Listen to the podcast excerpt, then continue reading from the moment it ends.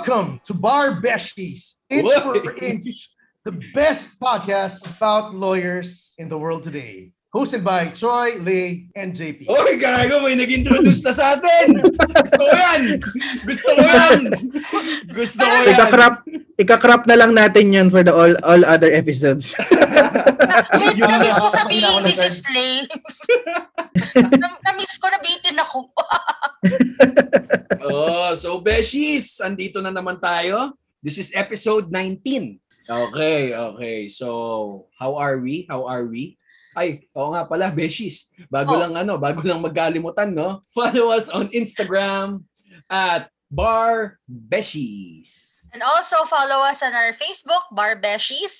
And when you post about us, please use the hashtag Barbeshies. Pwede rin kayo syempre mag-email sa amin, barbeshies at gmail.com kung meron kayong gustong sabihin sa amin, gusto namin top, gusto mong yung topics na i-discuss namin and everything else. Ah, basta yun nga, walang legal advice. Oh. Ah, send lang kayo ng email sa amin. So ayun na nga Beshies no. Bago ko ni rudely interrupt ang sarili ko, kamusta na? kamusta naman kayo? Okay naman, okay naman. Ito, ano, patapos na naman yung linggo, tapos malapit na mag-Vermont, so lalabas na naman si paring Jose Marichan. Na Marichan. Oh, wait, nakita niyo ba yung... Wait lang, sorry. Speaking of Jose Marichan, nakita niyo ba si Jackie Chan nasa Shopee? Oo, Oh. oh, endorser na siya. Ako, natatawa ako kasi yung mga tao, ang hinahanap nila, Chan and Chan daw for Christmas. So, so si Jose Marichan and Jackie Chan.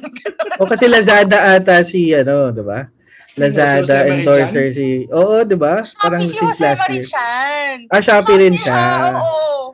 So, Di, mas natatawa ako kasi di ba, Chan.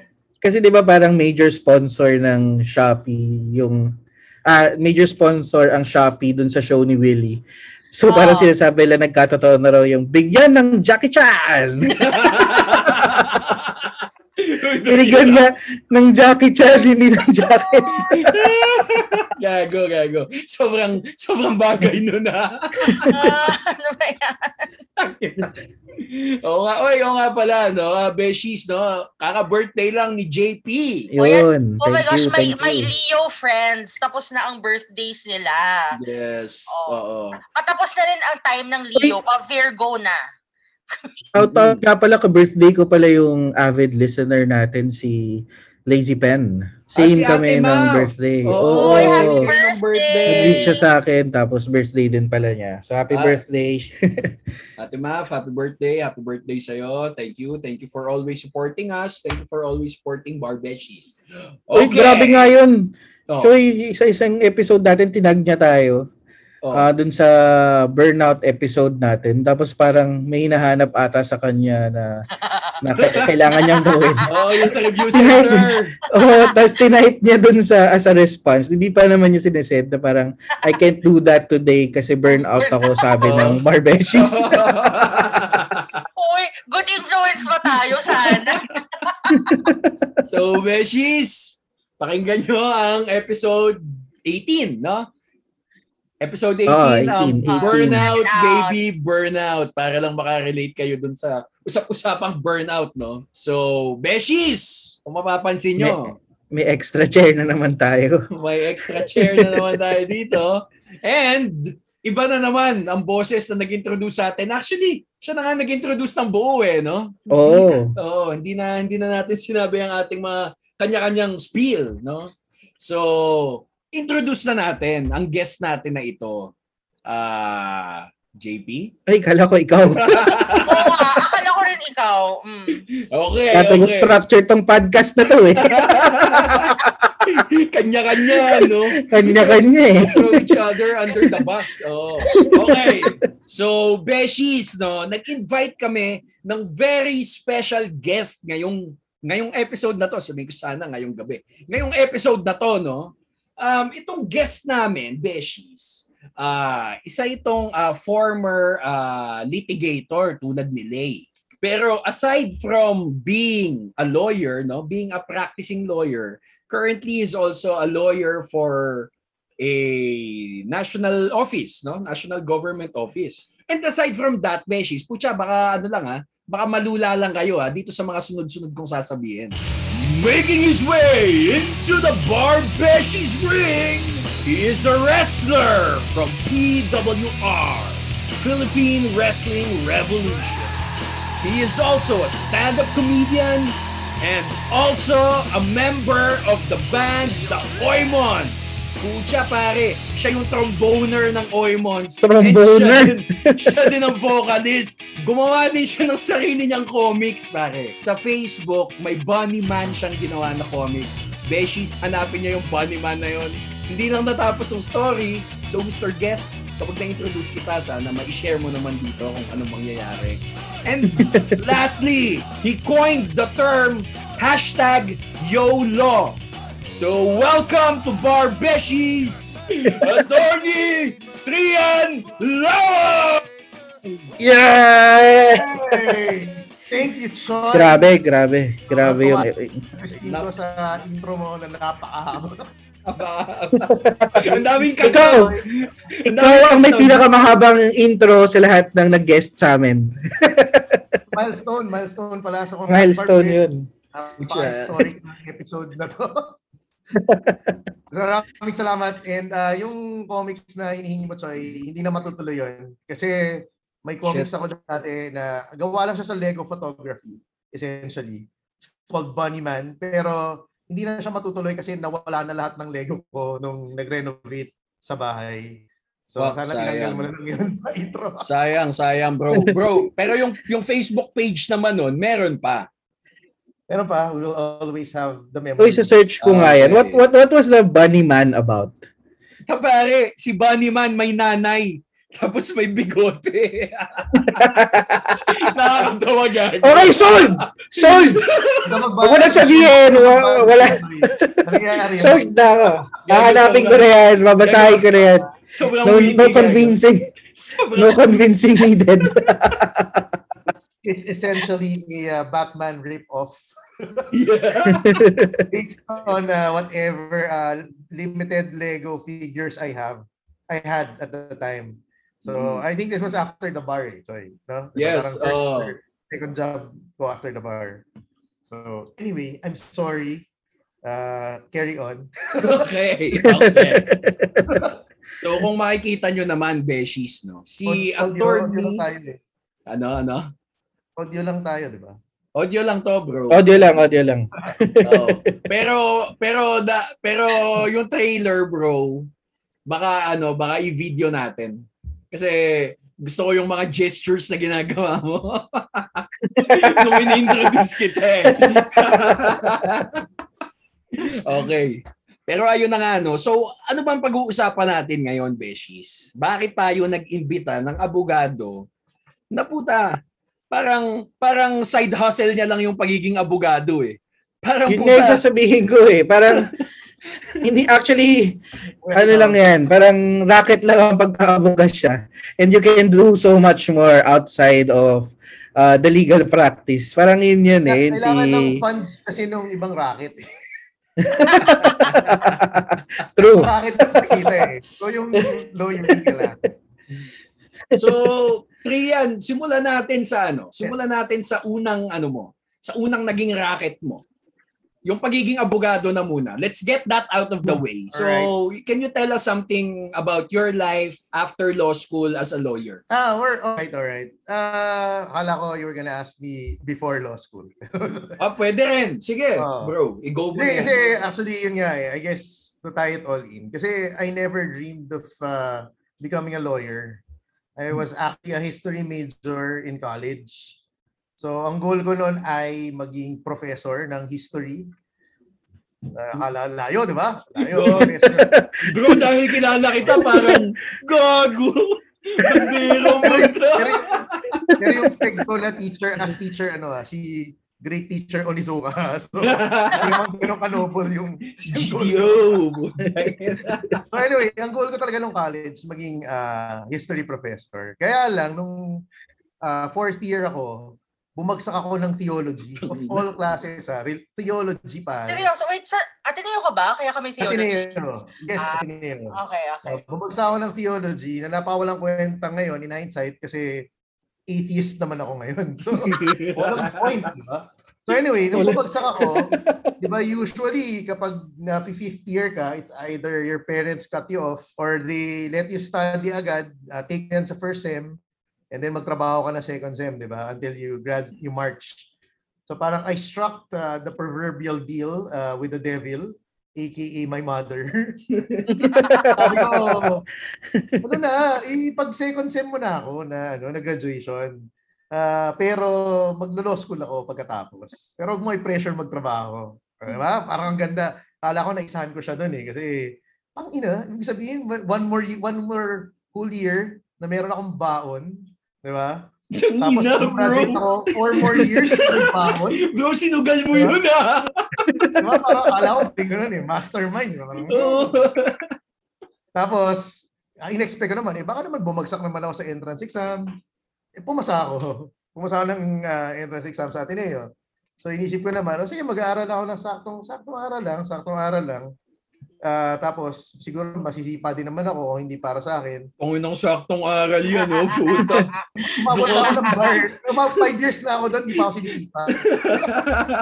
Kaya ako Ako sinisip ko naman, apply ako ng bar, given yung quality ng pag-aaral ko for the five years na nasa law school ako, kung nag-take ako ng bar, baka naman hindi siya para sa akin. So, baka hindi ako pumasa. Eh, pumasa ako. Parang ano yun, no? Let's, let's cross the bridge when we get there. oh, Oo, no, ano, day by day. ko nalalampasan.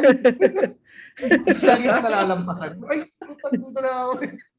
so, yun. so, alam naman ito yung kalidad ng pag-aaral ko at hindi siya Oo. dapat tularan. Oh, nakasama ko kasi to si Trian no nung ano, nung freshman ako sa Ateneo. Tapos third year yata kayo noon eh, di ba? Third year, yes. Oh, um sobrang memorable sa akin nung ano, nung freshman ako. Parang bago yata mag midterms noon. Nagkaroon ng ano, na ewan ko sila Trian. Tingin ko sila Trian din nag, ah, nagpasimuno nito eh.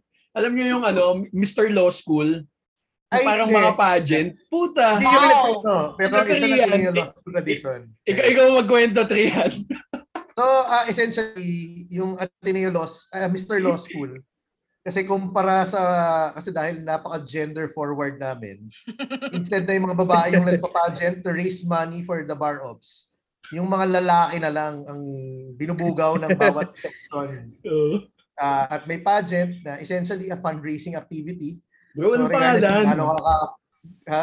Ano pangalan? Regardless gaano ka kapangit at gaano ka talented, basta bombahan ng mga kaklase mo ng pera yung campaign mo, mananalo ka. So, in the end, ang panalo talaga yung mga barristers. So, that's called the Mr. Law School. So, But, na- naalala nito yan. Kasi, during that year, yung pangalan niya, Mr. Raw School. Tapos, yung Raw is War yung ano, yung logo. Tapos, wala, ito si Trian, tsaka yung kanyang party mate sa Nasty Party. Pucha, dapat pala sinama ko sa intro yon Yung Nasty Party, bro. Meron silang ano. Cancel na tayo eh, pag sinulatin yan. Pero ibang ibang story pa 'yon nung nasty party Ah. na 'yon, no. Tapos may may ano siya doon eh. May may ka-partner siya doon na si tawagin na lang natin siya sa pangalan na M. Tapos basically yung ginawa ni Trian yung tsaka ni M, puta nag-rock and sock sila, bro. Si Trian si Mankind, si M si The Rock. Puta pare, sobrang ganda. Sobrang ganda ng Ano, ano? Binombahan ba ng, mga- ng mga classmates na yung... Sinombahan ng pera yun. Binombahan ng Ba- bago nila binomba pera, nag-set up muna kami ng ah, kutsyon sa roof deck ng Ateneo at nag-wrestling kami with yung dalawa naming blockmate na six-footer. So, uh, nilampaso muna nila kami. Kumbaga na-earn naman namin yung pera na binomba nila sa amin. Doon, tapos binato pa ako through, that, through a table, mga gano'n. Ah, tapos tumugo pa yung bibig, yung bibig, yung ano ko, kunwari, sumuka pa akong dugo. Yun. Buwis buhay talaga ang ah, All out, all out. Showman for- talaga to eh. Showman. Showman So, talaga ganun. to si Trian eh. So, ganun, hindi man ako na-kick out at hindi ako na hospital. So, Ayos. Mr. Raw School. Mr. Hindi Ross. na yata no. natuloy ang term nun eh. Mr. Roscoe. That- Wala na na. maka, wala na atang makakatalo kasi sa ganun. Parang ang hirap din yung sundan as a Diba? performance. Ano pa yun? Parang, yung, yung susunod yata, kaka- kakain na ng apoy dapat yung susunod. Bro, Bro, can you believe that was about more than a decade ago? Yes. Grabe, Tagal no? na, no? Oo nga, no?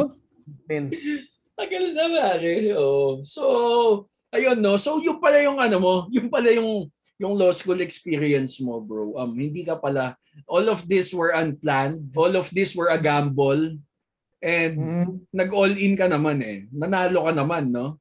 Mm. So, nasan ka nung ano? Nasan ka nung resulta? Paano mo nalaman? Ay, hindi. Kasi ako, alam mo na kasi yung cliche eh, na yung iba nagpupunta ng Manawag, dadasal. Diba? Iba naman, ano, ah, pupunta sa court, di ba? Mag-aabang sa Supreme Court. Ako, ginawa ko, punta akong mall. Pinatay ko yung phone, ginawa ko yung phone mo sa bahay. Punta akong mall, ginawa ko yung gusto kong gawin. Ganyan, ganyan. Tapos, yun, pagbukas ko, pag uwi ko, binuksan ko lang yung phone ko, nakita ko lang, may bumati sa akin, si Carl. Oo.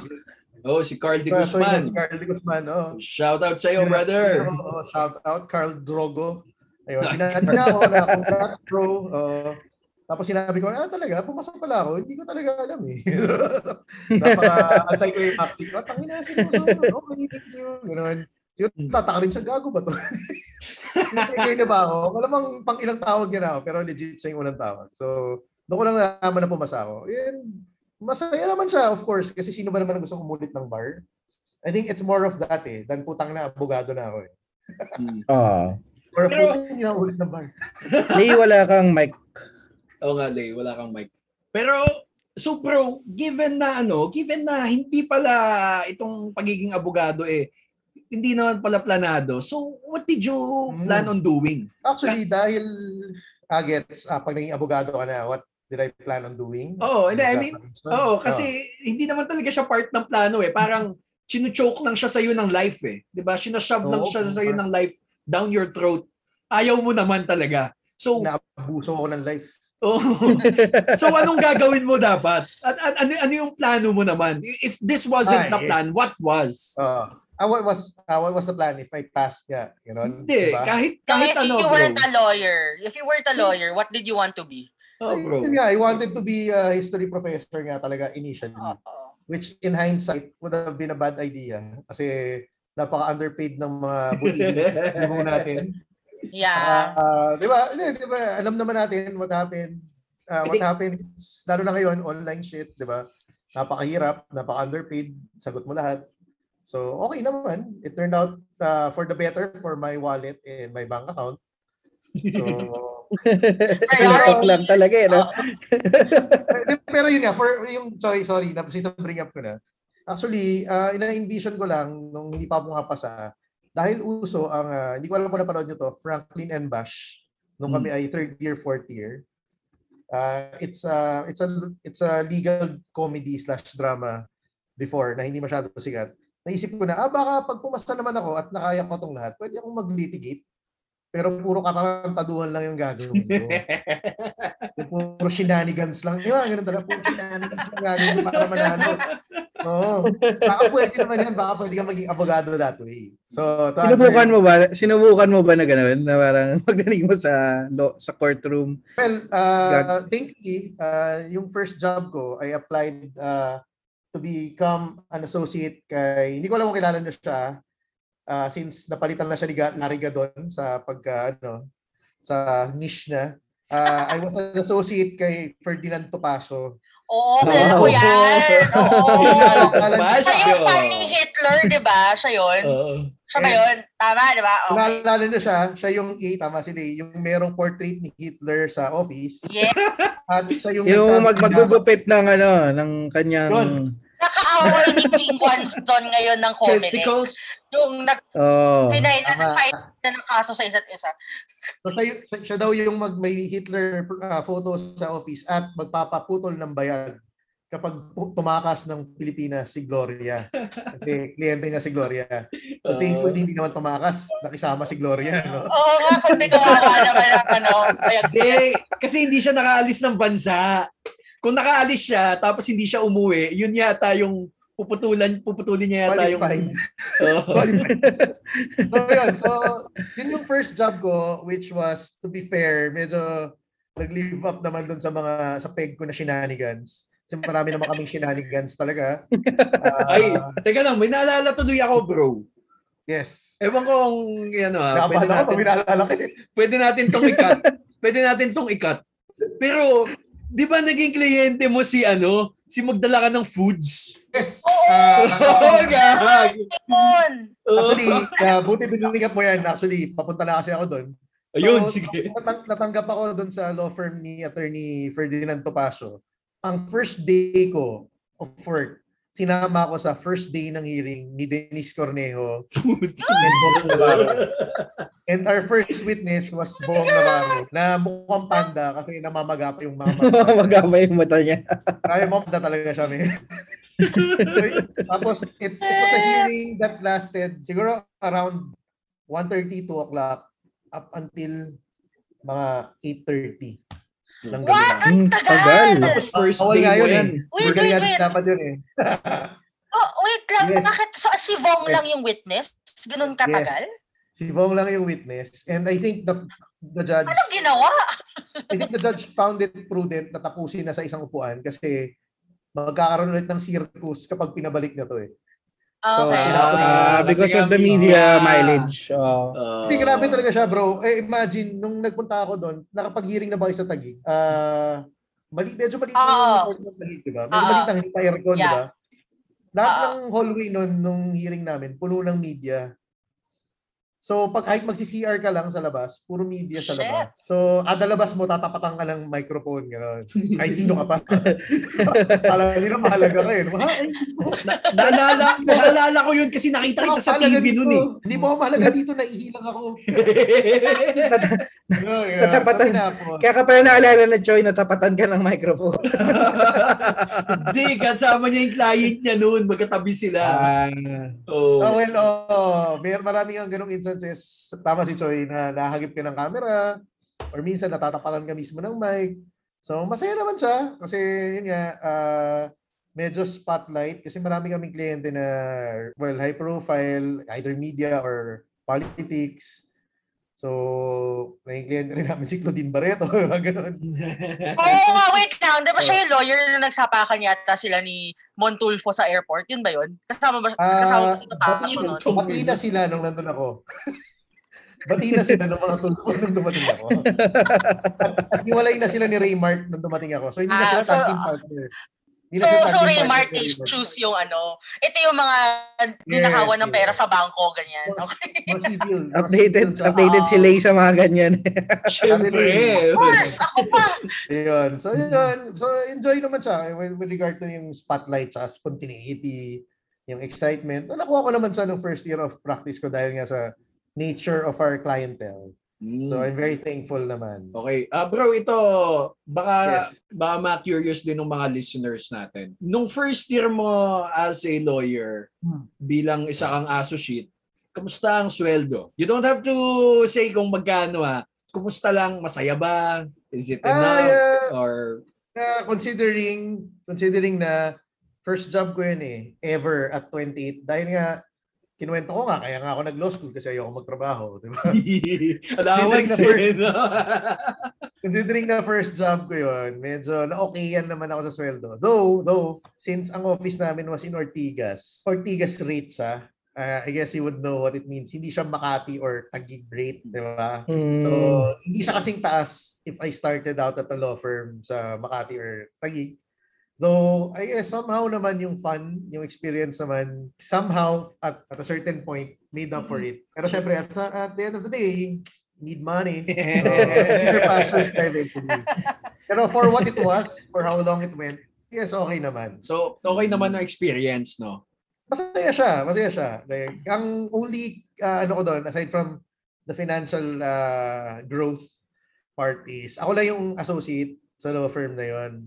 So it was me and dalawang senior partners. So on one hand, syempre parang hirap mag-absent, di ba? Kasi ikaw na yung associate eh. Tapos nakakahiya din. Kasi ano. Pero on the other hand, para kayong barkada doon. Bit-bit ka. Pag may hearing yung isa, sama ka. Di ba? Tapos ah, sama ka sa lahat ng meeting. Kumbaga, tapos parang ano, medyo mag- yung atmosphere naman was very ano, was very, very parang frat choy. Mm. parang fraternity like na parang frat house kayo doon. So masaya naman siya kung ganoon. Pero tatlo nga lang kayo at ikaw lang yung bata. So talagang associate ka nun, bro. Lahat Yes, ikaw bro. gumagawa. Ah, oo naman, pero syempre naman, alam naman nilang limitado ang aking kakayahan dahil ah, limitado ang ating experience. Pero I learned a lot ng first, lalo na with regard to dealing with with personalities, I guess. Kasi I guess dahil sa sa hindi ako masyadong nasa starstruck sa mga tao. Kahit Pero meron, meron, may- merong, merong na starstruck ka. like mga 90s na bomba star, baka may mga naging client kayong ganun, bro. Actually, wala. Pero yung Bomba Star, meron.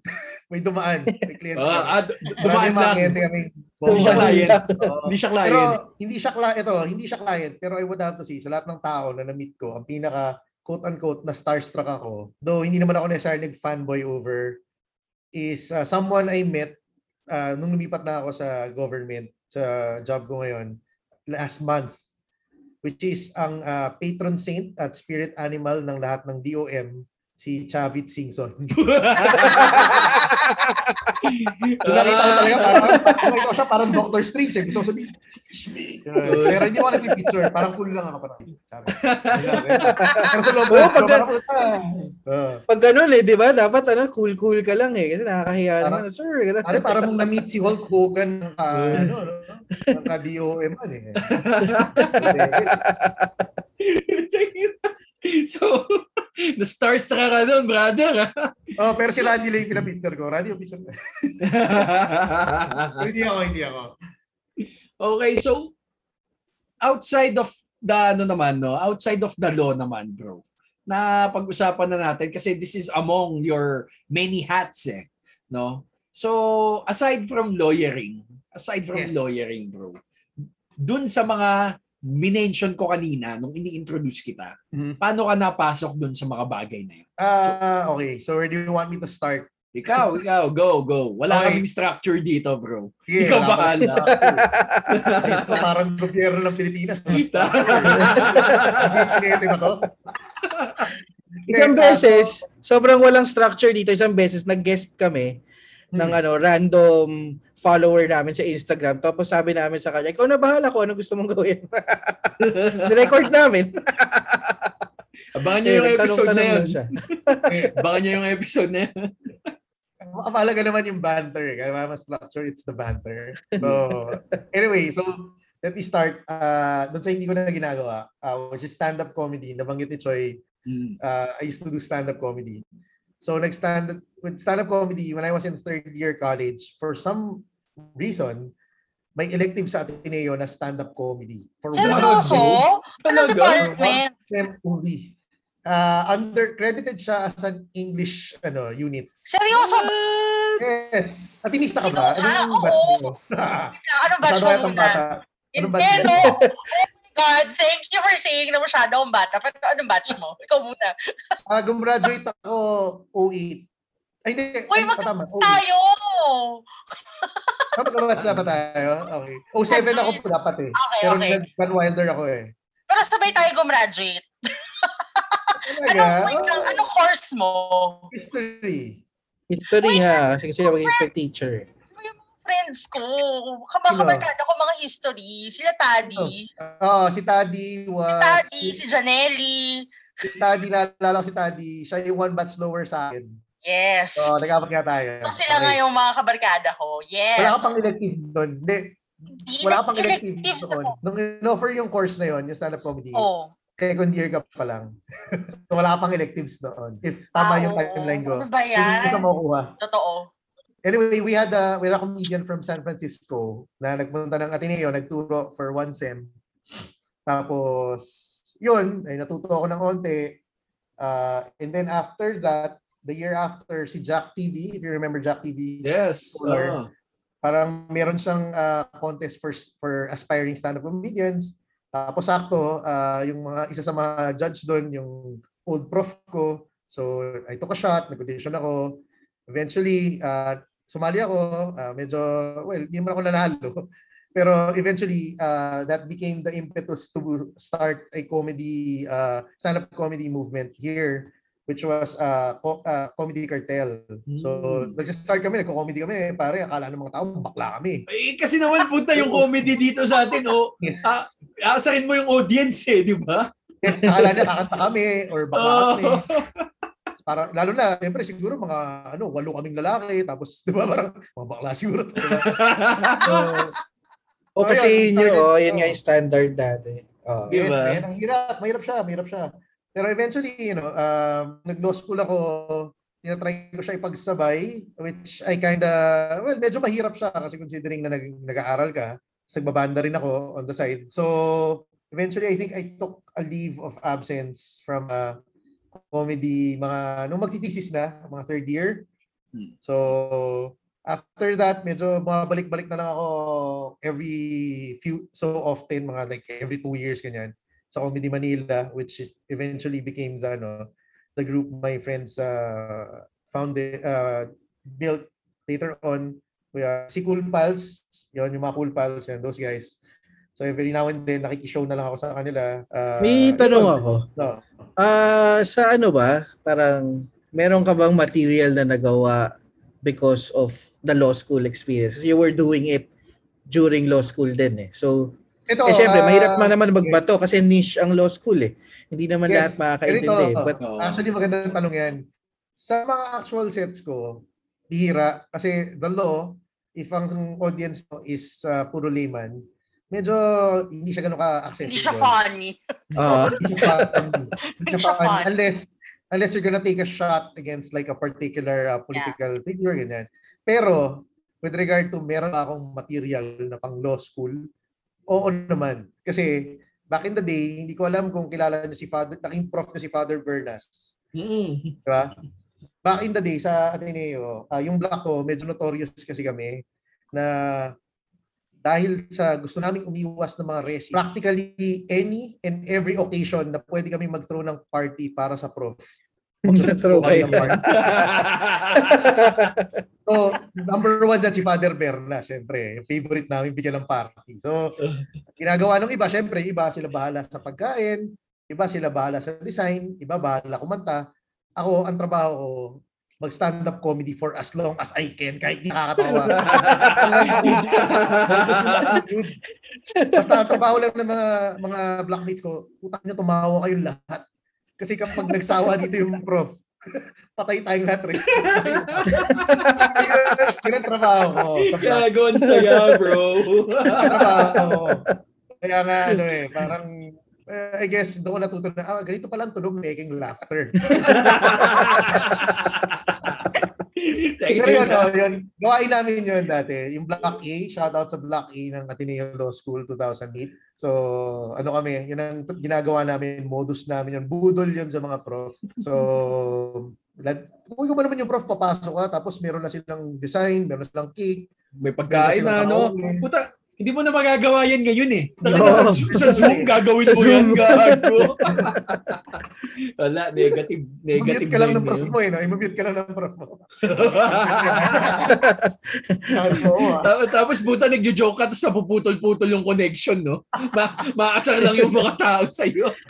Ah, pare. Kasi doon ko natutunan na, oh, pwede naman pala, pwede naman maging fan ng law school. That, that aspect. Doon ko una nakita na, ah, pwede naman pala siya maging fan. So yun, ah yung next ba ba? Sabihin mo ba Let's, yung let's next na talk ginawa about let's talk Ah. about your band, bro. Kasi nakwento mo pinagsabay mo yung pagbabanda habang naglo-law school eh. Tapos Yes. naalala ko pa, bro, kasi ano eh, um ako, ako I, I- I'm a fan of the Oymons, no? Um, I like your music. Medyo dark lang siya kasi hindi siya napiplay sa radyo. Tangina, Sa sino nga, siya, no? Sino nga yung ano, sino nga yung putang ng DJ ng ano ng jam na ayaw John i-play. Yung, Ah. sino sino? Yung ayaw i-play o gusto i-play? Yung ayaw i-play, bro. Nung sabi ko i-play nila yung taco burrito, ayaw nila i-play. Sino to? Nalimutan ko eh. Basta naalala ko, nagtitweet ako noon, bro. Sabi ko, mag-play kayo ng Oymons. Kasi yung Oh. on the radar, di ba may on the radar, yung mga underground na piniplay nila. Ah, Oo. Tapos anyway, bro, ayun, no? So, wala lang. Naalala ko lang kasi, yun na nga eh. Um, I think Ah. nagigig ka while in law school, no? yes. Ah, I, I, I, I vividly remember back when I was a freshman na ano eh, na Ah, basta dati sumabay ako sa iyo no, tapos dala mo lagi yung trombone mo no, nasa trunk lagi ng sasakyan mo yun. Tapos um nag nag naggigig ka kasi habang law school. So, Mm. share mo naman pa- paano mo binabalance yung ganun? Pa- paano yun? Yun, ah, hindi kasi may banda ako since ah, first year college, the OMONs. So it's a punk ska band. So basically ano siya, ah, maingay na mayroong mga torotot. Yun lang yung best way ko to describe. Maingay na yung mga turo. Maingay, tapos puro torotot, tapos bastos, gano'n. Yung tipong kapag tinugtog ko siya in 2021, maka-cancel kami. Gago, cancel kayo bro. So, Matik yan. Matik yan. so hindi, Yung- Yung banda ko banu naman, pero for some reason, parang yung law school efforts ko to get kicked out of law school, hindi siya na nadidisband for some reason. So, yung law school mo, pa siya.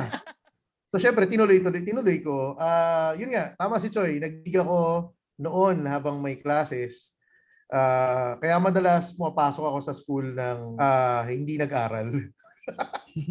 so, doon ako natuto ng malikhaing pagkakram at pagko-coaching sa mga recitation. Oo. so meron kaming systematic way of ano of uh, of of helping each other pag recitation sa block namin eh. So I guess nakatulong 'yon kasi puta nakabukas lahat ng laptop so hindi alam ng prof kung sino yung babantayan na nagbubukas ng kodigo, di ba?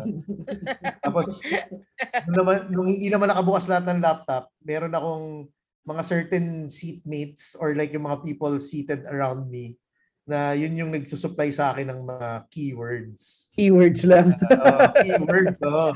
Na parang ano, ah, yun yung bubuhay sa akin sa receipt. Kasi nga naman, hindi ako napag-aral the night before dahil gumig ako or may lasing ako the night before. So very helpful talaga sa law school ang mga blockmates na generous at nag-aral. So yun. Ganun lang naman nangyari. May org kami ni Choi nun eh. Sa law school eh, di ba? Na music music. Forte. Yes. Oh, Forte.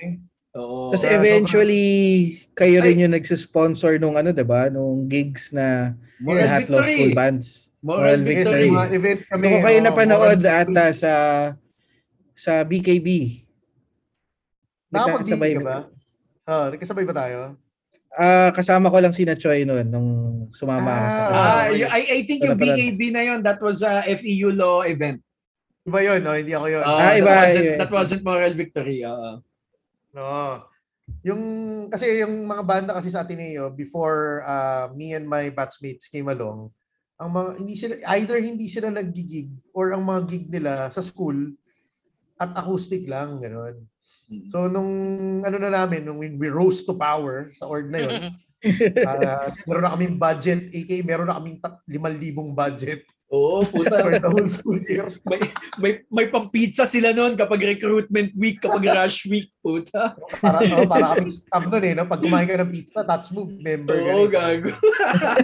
Sigurado ako. kami, kami nila Baldur, doon kami nakakuha eh. So, no, kami yung ng panahon namin, nag, ano kami, ito na, nag-set na kami ng mga actual bars sa mga gigs, sa mga, sa mga actual gigs sa mga bars. Kasi yun talaga yung kailangan mo as a, as a musician, lalo na yung mga bago lang or yung mga medyo mababang self-confidence, iba talaga yung meron kang experience sa harap ng crowd sa isang bar. So, yun yung inaspire namin gawin. Dahil ah, wala namang totoong achievement itong org na to. At least pataasin natin yung self-esteem ng mga bata. Uh, yun ginawa namin. Di ba? Eh, pagig kami na nagpagig. Bro, naalala ko lang din, no? Kasi yan, mahilig ka din kasi pro magic nun eh. Nung nasa law school pa tayo, no? Naalala ko, may isang pre-project ka din, bro. Pucha, nag, nagpa-screening ka, nagpa-movie screening ka dun sa ELSA. Pero puta, yung pinapalabas mong palabas eh, yung Julio Valiente. oh, cool, cool tayo nun. Kasi nag, naglilito lapid. Naglilito lapid. Debonair joke na tayo eh. naglilito lapid. Idolize na natin siya. Ayaw nga pala, tsaka ito pa pala. May isang ano rin, may isang naging project din pala to si Trian. No? Naalala ko lang din bigla. Um, I think Trian, this is this was also a Forte event eh. Put- Hindi Oo. kami hindi kami nagpa-block screening, pero sabay-sabay kaming pumunta sa sinehan para manood nito. Puta, ewan ko kung ewan ko kung bakit sobrang pre-promote ni Trian to. Pero puta, pre-promote niya sa lahat ng Forte members. Oy, sabay-sabay tayo. Hindi, yung, yung ano nun, hindi tayo block screening. Pero Oo. ano tayo, sabay-sabay tayo manonood, pero sisingilin namin kayo ng pera para kami bumili ng ticket. Oo, tama, tama. yung yung yung movie na yon, yung movie na yon, Zombadings, patayin sa syokot si Remington. Sobrang, Patayin na. Sobrang Sobrang lala nun gago. Meron naman, meron naman mga ah, nagpabili, pabili ng Oo. ticket. Marami, marami. Kasama ako noon, nanood ako noon, bro. Sa Glorieta. tayo nun. 20 to 30 rin tayo nanood nun. Mm-mm. Mga ganun. Tapos mayabang pa ako noon. Di ba may event tayo? Tapos meron akong blockmate na parang ano, over the weekend, aksidente yung pamilya niya. As in, sumemplang yata yung kotse nila. Pero wala namang nasaktan. May mga minor, minor ano lang, injuries. Ginawa namin, nung nagkita kami ng klase na yun, binigyan namin siya ng ano, ng libreng tickets dun sa ating big screen. May picture pa kami, kinamayan namin sa, oh, ito, meron akong libreng ticket. Charity! Charity! So, so long story short, hindi siya nagpunta. Open yata nga siya. Napakasayang naman ang ticket na yun. Uy, pasensya na sa nangyari sa family mo, ha? Ito, nood kang Zombadings.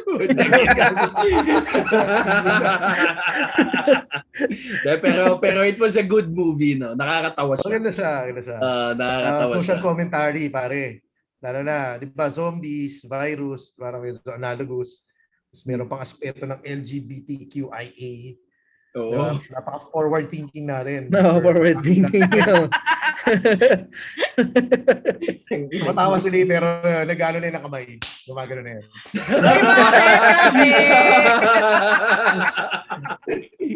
Hindi, progresibo naman tayo lahat dito, Oo. brother. Oo. So, okay bro. Um, naalala ko lang din kasi, ano eh, ewan ko, abogado ka na yata nito, no? Nung finally nakapag-produce kayo ng album while Ah, yes. Oo. Yes. Yung banda ko na 2003, parang finally nakapag-release ng album noong 2016. Wow. Parang 13 years, no? Pare, no? Oo. Napakawalang kwentang banda, no? no? Like, forever naman magkakano, ha? 13 years bago nakapag-release. De, pero, Bakit, bakit umabot ng 13 years? Kasi hindi kami magaling. Uy, di grabe. Seryoso ba? Pagting buhat naman ng bangko dyan. Kasi kami magaling. Gag- gago, hindi nyo makukuha kay Trian yun, yung buhat ng bangko.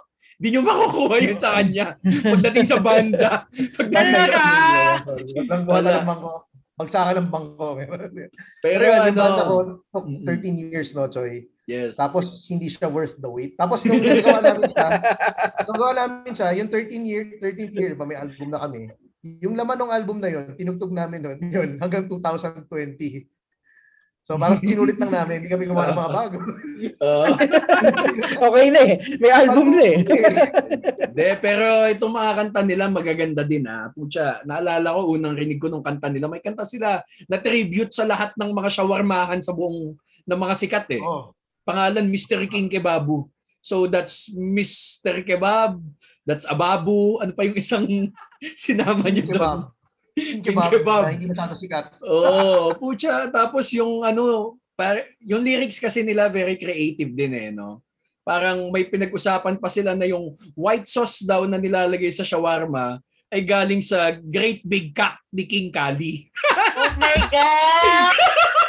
Kasi Great Kali ay, ah, dahil old school wrestling fan siya, Oh. Kali ay 7 foot 4 na wrestler na Bombay. So, Oh my Ano God. Ah, uh, nakikirasado kali, meron din kaming kanta, title Bukake. Ayun. Form a circle. Saka- Yun, lang yung lyrics niya, form a Pero yung circle. ano, yung, yung release yung single, yung Taco Burrito na. Oh, Yung may video burrito yung yun. ginawa namin ng Taco Burrito. Kasi ah, after 15 year, 14 years, meron kaming nautong mga college students, college students, nagawa ng music video. Parang project lang nila, no? You lang, on the opportunity. Oo. Kailangan nyo ng project, i-shoot nyo kami. Puta, May puta, grade puta, kayo, may grade kayo, May- may kami. may may kanta pa sila ano um yung title Carl Malone tapos Oh, can I can I get an excerpt Trian from the chorus Ah, are you missing me? Are The you way missing- Piolo Mrs. Mrs. Sam Milby. so, sobrang hindi dated dun. Gago, sobrang canceled sila, bro. Cancelled. Piolo Mrs. Sam Milby. Meron pang isa, ito, ito, medyo, ito, ito dark talaga to. Pero ito yung isa sa nirelease nilang unang single sa Spotify. Yung title nito, Morgue Express. Tungkol lang sa ways kung paano mo pwedeng patayin yung sarili mo. Ina, Napaka-dark ka. Uh, nasulat ko yan habang nasa law school ako. Dahil Tapos- obviously, I'm sure the thought of Obviously, tapos, Uh, tapos puta yung chorus, I don't care how I get there as long as I get there fast. naman, di ba? Oh, it's about speed. ikaw, ikaw yung nagsusulat talaga or marami din Ah, kayo? Kasi ah dahil ako nga yung trombone player at vocalist, tapos lahat ng mga kabanda ko ah, talented in their own instruments and technically sound at ako lang ang makapal ang muka. So, kailangan kailangan ko magsulat. Otherwise, baka palitan nila ako eh. So, so yun know, contribution mo pala, bro. oh, well, pare, oh. uh, kung tutuusin naman. lyrics. Oo. Bayag at lyrics ang ano natin, ambag natin. So, okay. Bro, kay, ito na. Ito na, ito na yung gusto kong Oh. pag-usapan natin, bro. Eh. Kasi alam mo, dito sa. Barbeshies, brother, kami ni JP, bago kami nangarap na maging abogado, putang, ah, well, pati Hmm. naman si Lay, no? Lahat kami, we are big fans of wrestling, di ba? Oo, Ah, oo, oo. Lahat tayo dumaan sa ganyan, di ba? Star Sports every Saturday at 9 a.m. Putang ina. WWE Raw is war yan, pare. Di ba? Robin, si Robin na nagbibilang in Chinese. Ayun. Ito it- ito yung pinaka ito yung part ng topic natin today na gusto kong pag-usapan eh. Bro, Tol, ano? ito yung closest that I get to talking to a professional wrestler. Yan. Kumbaga ito yung kung kung kung kayo na release niyo yung album niyo 13 years. Ako siguro 30 years kung inantay tong moment na to. Kaya, ika-cut off kita. Hindi naman the closest you'll get to talking to a professional wrestler. Kasi professional wrestler naman ako. Pero kasi there are levels to this. Pinakausap ka, pero ano? Pero pinakausap ka.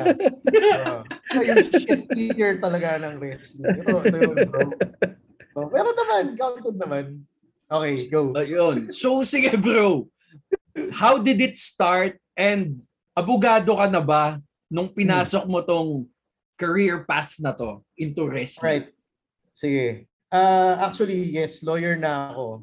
I was on my second job sa Chavez Miranda Asioche Law Firm. Lawyer. Law offices with uh, Jeron, actually, Jeron. Your batchmate Jeron. So, uh, actually, meron din kasi akong friend from stand-up comedy na nag-wrestling at that point nung nandun ako sa work na yun. Uh, si Red Oliero, if you guys know him. Uh, he Oo. also works for Oo. PWR as Frederick Mahaba. So at that time, parang kaka-start lang yung PWR was in its like first year. Tapos he just debuted. Parang gano'n eh. So parang prior to that, alam kong involved siya with the product. So nanonood-nood ako. And nakikita ko na, oy parang nung bata tayo, parang inisip lang natin na mag- magkakaroon kaya, sana magkaroon ng wrestling sa Pilipinas, di ba? Ganyan. Oo. Pipe dream lang siya eh. Pero nung nakita ko na yung friend ko actually was initially involved and then eventually debuted as a wrestler. So finalo niya yung dreams niya. So parang naisip ko na, baka pwede rin akong ma-involve. Pero not necessarily as a wrestler. Ah, Hindi ko alam kung napanood niyo yung movie na Ready to Rumble, si David Arquette. Anyway, initially inisip ko na, oh, nga, pwede nga to. Baka pwede naman ako, if ever given the chance, maybe I can like help out backstage. Kaya gano'n, gano'n, di ba? Ah, Or yes. Siguro, Oh, naalala ko kasi nakita kita sa ano eh, sa PWR sa Asia Pop Comic Con. You Yes. were you were ano noon. I I think you were security noon eh. Bouncer Referee. kaya yata. Referee. Oo. referee. oo. Ah. Ah, sige bro, So, continue. Ah. So initially, I thought na, yeah, if ever, posible naman siya, pero definitely not a wrestler. Kasi, uh, well, kalahati, ulo lang nakikita niyo sa akin, pero obviously, I am not for my physique.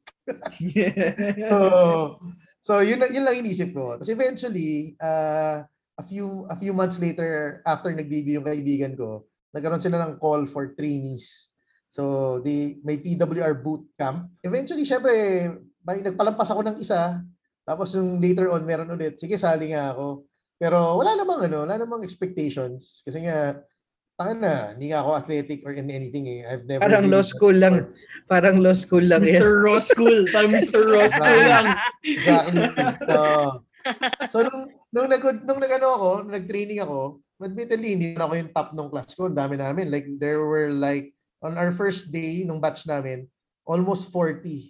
Parang mga 35 people. Mm. Halos hindi kami magkasya dun sa, sa training center eh. Tapos eventually, syempre, it got whittled down, whittled down. Tapos, ah, ako, ang ano ko lang naman, just for the experience, tapos nung in-interview nga ako, yung parang interview before they make the cuts. Sabi ko, actually, ang na-expect ko lang dito, at most, siguro maging manager ng one of your wrestlers. Kasi tingin ko naman, kahit pa paano, marunong ba siguro ako magsalita, ganyan. Eh, surprisingly, after after the interviews, after the cuts, hindi ako nakat. No. So nagtuloy ako ng training, nagtuloy ako ng training, and then hindi pa rin naman ako magaling. Pero I guess what I had in me was, uh, aside from mas matanda ako than than most, uh, I guess yung confidence that you have as a lawyer and as a performer sa ibang ibang ano, ibang fields na syempre don't don't get rattled as much kasi training natin yun eh nagre-resit tayo eh, 'di ba? So nagre-resit tayo, alam natin paano mag-face ng adversity. Kompor- komportable kang mag-entertain. Mm-mm. Yeah, yes, that too. Pero more than that, sanay kang mag-fail, sanay kang ma-scrutinize at criticize, 'di ba? So hindi siya issue sa akin. So eventually, uh, I debuted and I uh, I debuted as Trian De La Torre, Yeah. I, I was there. I. I was there. Yes. I was there. the midget wrestling champion, the inch for inch best wrestler in the world. Inch for inch. Yun ata yung sinare ni Choi sa Facebook niya. Kasi Tapos nandun na- siya. napanood- Nandun siya. Oh, Napanood ko yung video na oh. yun. Ah. Oh, Napanood ko, napanood ko ah, first match niya noon, gago. Sobrang, sobrang saya ko nung araw na yun. Ayun. Pero prior, prior to my debut, sabi nga ni Choi kanina, nag-referee muna ako.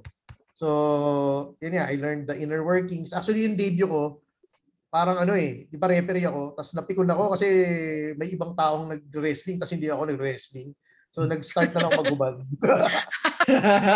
At ginulti ko yung isang tao para ako yung lumaban doon sa Bro. babae. oh, yun. oo. Yun babae naalala ko eh. first match ko. Oh, na- naalala ko yun, yun yung story noon, bro. Ano, um, inupakan mo yung kalaban dapat ni Crystal noon. Tapos Yes. ikaw yung lumaban sa Ah. kanya. Bali, yung, Oh, yung gimmick ko kasi noon, ah, JP and Lee, ah, kasi nga dahil, ano naman ako eh, midget wrestling champion ako kung saan ako galing. Tinrain ako ng mga midget sa Mexico kasi kasi five, five flat lang ako. So, Hindi ako malaking midget. Hindi ako malaking midget. Ganun. Tinrain naman nila ako, champion nga ako doon eh. Pero pagdating ko sa PWR, ginawa lang nila akong referee. Parang gano'n yung ano ko. Yung drama. Okay, okay. Pagdating sa ako, na, "Ah, grabe itong mga to. Pinamaliit ko ako. Kaya nung when the chance came, Tayo naalala ko pa no? Naalala ko pa sabi ni Tria noon, kung meron daw people's champ, si The Rock, siya daw, he's the the little people's champ. the little people champ. The midgets. Oh, na. Diba? The So what was midget ano, what, what was your go-to finishing move? Ah, ang finisher ko ay tinatawag na one size beats all. So, ah, essentially, alam mo yung Ano stunner, alam mo yung stunner, di ba? oh, Ah, Kipahin ka sa chan, tapos i-neck breaker ka, di ba? oh. So, ako kasi dahil maliit ako, ang gagawin ko, instead na sisipahin kita sa chan, apakan kita sa paa. Kasi di mo naman yung chan mo. eh. Oh, tama. mo yung paa mo. So, pag hinawakan mo na yung paa mo kasi masakit, sa kita i-neck breaker. So, yun yung aking preferred. Gago. Gago, sobrang smart ng move na yun. So, actually, uh, naging ano ako eh, tag team champion ako sa PWR. So, essentially, yung nangyari doon, uh, ganun lang ako, kengkoy lang ako na ganun. Ang gumagawa talaga ng trabaho yung tag team partner ko na magaling, si Evan Carlo. So, nandun lang ako para Mm. mag-pin. Sa- tagapin. Tagapin lang. so, talaga yung nagtatrabaho. Gu- gu- Gusto ko, bro, ano eh, nagkaroon, I, I think nagkaroon ng ano, nagkaroon ng story sa PWR. Kalaban mo, yung Mhm. dating partner mo sa Rock and Sock sa Mr. Ross School. si Kapitan Tutan. Hmm. Di ba? Ah, okay. Yes, kasi for, uh, for Lay and JP, kasi yung nangyari sa amin, medyo nag-run wild kasi yung aming uh, tag team partnership. Nagkaroon din kami ng uh, personal driver, aka taga-buhat papunta ng ring. So ang pangalan niya ay Grab Gamus kasi tao siya, tao siya nag-grab. At pangalan niya ay Gamus. Pumipigibak. Pumipigibak lagi si Trian. pag natatalo ako, pag natatato yung natatalo ako, dumadating siya, tapos binubuhat niya ako pa uwi. Parang gano'n. Yun lang yun. Tapos nagkaroon kami ng security guard, si Kapitan Tutan. Tapos nagkaroon kami ng intern, si Jemerlin. So yun. So eventually, just like uh, yung most groups in wrestling, nagkakaroon ng mga break-up, ganyan. So tinrider kami ng security guard. Si Kapitan Tutan. Oh, tinurpas na ako ng. Oo. Oh, siguro, ewan ko, dahil sumali pa siya ng Kilusan Mayo 1 or nag-union siya. Putang nina. Oo. Tinumpas na ako, ganyan. So, ayun, nagkaroon kami ng match against team at yung mga ibang binuli namin, obviously bully kami, yung mga ibang binuli namin sa PWR at kami ang nanalo dahil ang mga bully ay nananalo. Ganda ng lesson, no? wala, wala moral lesson sa end. Oo, oh, wala. Nakain natin ang happy ending na gusto nyo lahat. Oo. so, ganun, ganun. Pero Ganun, grabe sa- pa. Invite ko kayo kung may wrestling pero syempre social distancing. Nakita ko nga isang beses yung ano eh, para nag-post ata si Red ng stories. Mhm. Tapos yung sa stories niya na yun, parang ah, sinasabi niya na once nung lumalaban siya, nagka-ACL tear siya, ganyan-ganyan. Tapos at the last 5-10 seconds, biglang kinuha niya yung chair, hinampas niya yung kalaban niya. Tapos nanalo siya. Tapos sabi niya, this is how you sell a crowd. Tapos tawang-tawa lang ako. Oo. dun sa- oh, naka-neck brace pa yata siya nun eh. Ang tagal ng bit eh. Ang tagal niyang nakahiga. Ang tagal para nagpatawag pa ng mga ng mga nurses, stretcher, ganyan. Oh, it's actually wrestling. Wrestling is a bit like ano, the like litigation naman. Eh. Siyempre meron konting theatrics. Minsan papakita mo na sa kalaban mo na ah wala akong ebidensya, hindi ako mag hindi hindi ko kaya papanalo to. Pero putang ina pag nagtawag ka na ng witness, diba? Bula ka. Ah, putang ina mo. Ah, ganun, diba? Ganun. Or minsan, syempre, magpapromo ka sa harap ng judge. Your Honor, respectfully appearing for, uh, di ba? For GTV. diba? Tapos, gano'n. Gano'n lang naman eh. Parang theatrics din naman siya. It's about theatrics, working the judge and working the crowd, pretty much the same. Di ba? Your client, working your client, working your opponent. Uh, it's ano naman.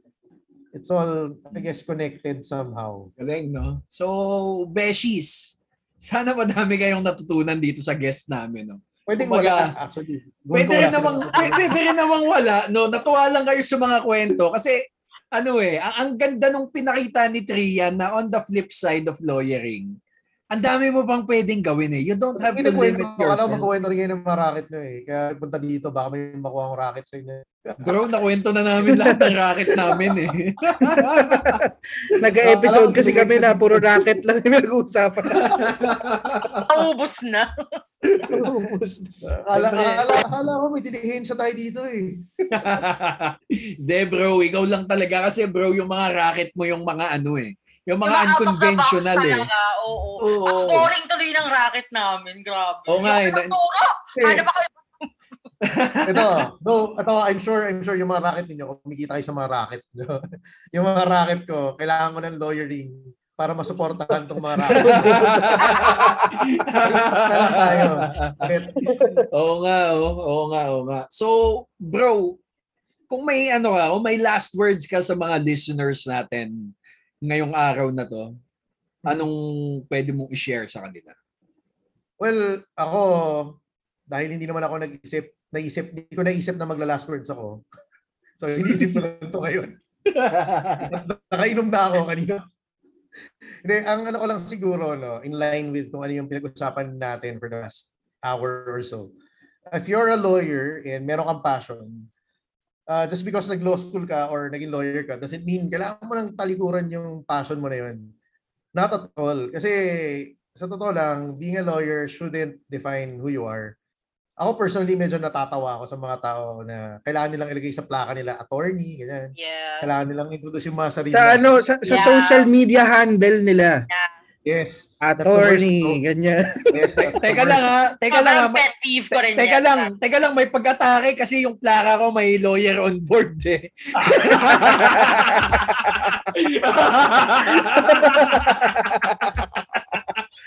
Grabe, Choy!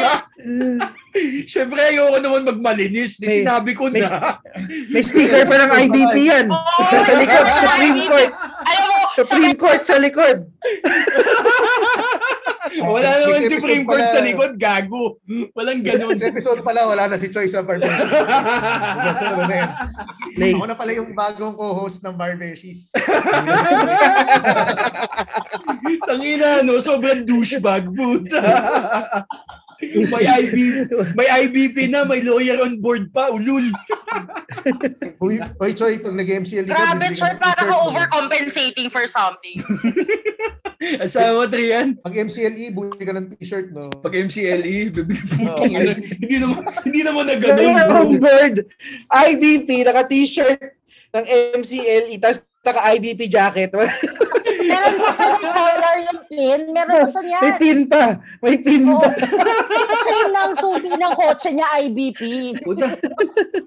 Yung mga yun naman, hoy, hoy, yun, yung nagbigay sa akin nun, JP and Lay, yun yung binati nyo ng happy birthday kanina. Teka Si lang Ate ha. Muff. Teka lang ha, pero umamin ka, Choy. Sabay na magkasama tayo sa Supreme Court nung binili, binili mo yung sticker, yung pin. so, um, um, Medyo, medyo. hoy, puta, syempre, proud naman ako. Second, second take ko, finally naging abogado na ako, di ba? remember, nagbabayad kami ng IBP juice yun, tapos bili siya ng sticker, bili siya ng kung ano. Parang ako, bakit? Baka, baka may IBP sneakers kayo dyan, kuha na rin ako. Gawa tayo, gawa tayo, gawa tayo. Market pa Parang- market. para, para kulang na lang ah, maging ambulance chaser ka para diretso ano na eh. Bagay dun sa lahat ng suot mo sa sabi, sabi, sabi sa'yo, Trian, kapag nagsasalita ka dito, bigla na lang may sisingit, tapos hindi mo na matutuloy yung sasabihin mo. eh. wala na yung last words. Ganda sana. Oo nga, Ganda sana. oo nga eh, oo nga eh. Di ba? Pero, revelation yan, Choy. Hindi ko alam na gano'n pala karami ang IBP merch. Uy, puta! Tangina naman eh. Tangina naman. Hindi ko naman, hindi ko naman fina-flash yun. Puta naman. Kaya pala hindi ka na lang. IBP merch na yan. Mm, Kompleto niya. Payong. Ang inang yan. Dapat yata di ko na sinabi. Walang yan.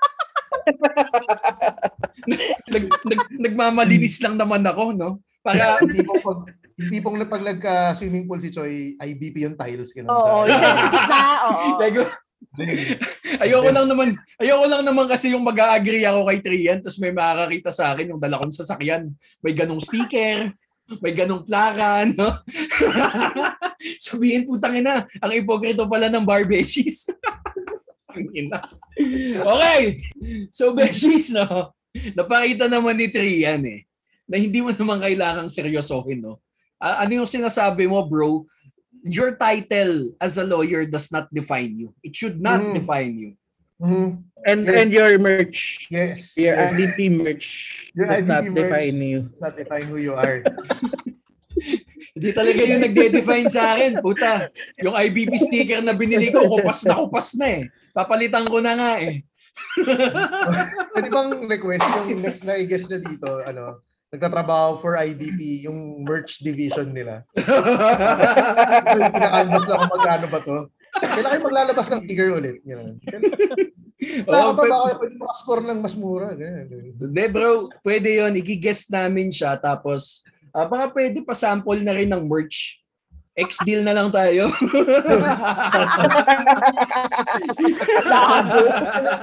Hashtag barbashers. Popromote ka na lang namin. Ah, ano, libreng tatlong appearance sa isang tao. Para naman worth your while. Teka lang. So bago Ah. tayo tuluyan ng mawala, no? Um, natatandaan mo pa ba bro kung ano ang ila last words mo?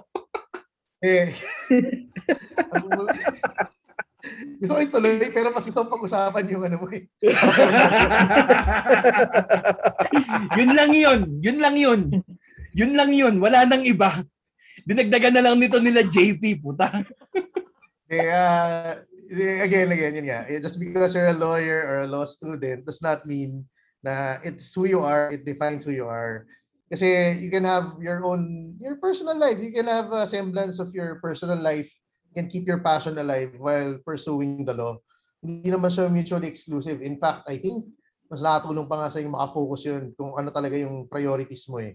Diba? Eh, if most, for most people, I guess, mas makatulong yun to uh, to figuring out which which uh, practice of the law ka pupunta, 'di ba? If you're mahilig ka sa animals, di mag-advocate ka for animal rights groups, mga ganyan shit, 'di ba? Ano ang bestiality yung gusto nila, bro? Puta pa. Tignan mo to, epal ka na naman sa ng na lang. Kupal ang Buddha. Sakit, Choy. Sakit. Teka lang, bro. May may tanong pala ako. May tanong pala ako. Uh, Um kasi ano eh, um yung sa buong career mo no, even on your ano, even on your side hustles no. Mhm. Wala kang plinano sa lahat ng 'yan eh. Masa ma-advise mo ba 'yon sa mga listeners natin? Do they kumbaga how how far ka nagpaplano ng mga 'yan? Kasi um the way I see it, Mhm. you you have things going good for you pero hindi mo sinabing nagplano ka sa lahat ng mga bagay na ito eh. aha. Yes. Uh, I Oo. guess sige, to your point, para hindi ko nabalikan talaga yung IBP merch mo. Uh, when it comes to my career, ah, and then tingin ko helpful din naman to sa ibang tao. Unless nakikita mo na magiging lifer ka sa isang linya or isang kumpanya, I don't think you should uh, should close your close your mind sa ibang opportunities. Kasi like ako, I take jobs uh, one year at a time. So parang ako usually basta pag pumasok ako something, na kahit pag nahirapan ako, ang mindset ko lagi is, hindi, tiisin mo yan till a year and then think again. Think again. Uh, kapag may ibang opportunities, dilipat ka. Kapag hindi mo na sa trip after a year, alis ka na. Kaya ako ang, usually ang resume ko, ang CV ko, pag tiningnan ninyo, usually, puro one year, two year blocks yan. One year, pag-iisipan, pag hindi na, alis na, di ba? Pag, uh, one, two, one year, pag-iisipan, pag may nakita mas okay, lipat na. Huwag mo ikawin yung sarili nyo, tingin ko. Kasi parang passion yan eh. Uh, hanapin mo kung saan ka nakakahanap ng fulfillment. At the same time, may kaakibat na kung saan ka nakakahanap ng mas mataas na sweldo. Yeah. Kasi totoo, back yan, back yan sa lawyering bro- bros. Uh, which I learned kasi naggaling naman private practice eh. And then I went to corp and then I went to government. Totoo naman eh, na yung the first job, the first salary you get, hindi ka dapat mag-stick dyan unless bigyan ka ng napakalaking pay bump. Kasi makahanap ka ng better opportunities elsewhere with your experience. So for me, always assess after one year kung dapat pa ba ako dito or may ibang opportunities out there na pwede kong i-seize. Kung meron, lipat ka lang ng. I mean, bilog naman ng bola, lawyers naman tayo. Kung gusto mo yung naiwanan mo, pwede mo siyang balikan later on, na meron ka ng bit-bit na ibang experience saka ibang ibang ah, skills to the table. So, justify mo na ang higher demand for salary. Diba? So, Gago. pera, pera. Ve- very sound very sound advice no kahit na yung parang mga pinagagawa niya sa kanyang sa kanyang um, mga Buhay. side hustle niya o sa buhay, 'di ba? Pero puta ve- very sound yung advice ni Trian. Makes sense bro. eh, no? Make, Oo. makes sense. Ako Oo, lagi eh. yung yan yung value niyo guys. Ako for me ah, medyo ano lang. Lagi yung yung passion niyo yung at yung value niyo. Lagi niyo siyang keep in mind. Huwag kayong malunod masyado sa trabaho. Don't lose sight of your value and your ano, your passions. Kasi balance yan eh. Paano ka naman tutuloy sa trabaho kung undervalued ka or kung patay yung fire mo, yung passion mo, di ba? Dapat buhay lahat. Gago. So, yung aking ano, and uh, kung vlogger ka, magbayad ka ng tax bar beshies, malapit ka. Tangina na, wala Wala ka kang kami kinikita Wala dito. Wala ka ba kinikita dito? Bro, wala Balik, balik kami tayo eh, no? so, yung nagbibilang na yung, nagbibilang na yung, ano, yung RD ng tagig. Nagbibilang na sila ng ano, ng tatak sa'yo. Ang ina. Wala bro, wala. Wala kaming kinikita dito. So Beshies, sana may nakuha kayo na napakalupit na very sound advice dito sa ating guest na si Trian De La Torre. Nagsimula siya ng episode na to as Trian Lawang, natapos siya bilang Trian De La Torre De La na Torre. inch for inch mid midget people's champ. Marami kong kaya mag-alala. Kasi grabe. Tapos mga beshies, oh, kung meron kayong mga questions regarding ano ba yung magagandang IBP merch, tat- tat- tanong nyo lang si Choi. Magkano ang sticker, ang hayong, gano'n. Magkano? Hindi, hindi, wait. Wait lang. Yung yung pinaka ano lang, pinaka malupit na IBP merch na okay lang gamitin. Yung ano, yung lalagyanan ng ID. Yung parang lalagyanan ng lisensya. Hindi ko nga alam na may ganun eh. Pala? Teka lang. Pang, pang mga pa dito? hindi pang mga ano lang yun, yung mga privileged members, yung madami na daw nabili sa kanila. Gold, gold member. Parang tsapa pa ba yun ang ano, police ko? Ginaganon. Parang ganun, bro. Parang ganun. Pero lalagyanin siya ng ID. Yung, yung amoy plastic cover. yun. So, yun na nga, Beshies, no? We'll see you again next week on another episode of Bar Beshies. I'm Choi. This is Ling. At ako si JP. Rian. I am your future host after namin ikikaw si Choi. See you soon, Beshies! Bye, besties. Bili kayo ng ano. Thank bili, you, Trian. bili kayo ng IBP merch. Huwag kayong mahihiya bumili ng IBP merch. Bumili kayo ng IBP merch. Deserve Para hindi yan. lang siya mag-isa. Deserve nyo yan. Pumasa kayo bilang abogado. Deserve nyo yan. Okay na yung ID, Cho. mahal, mahal ng juice.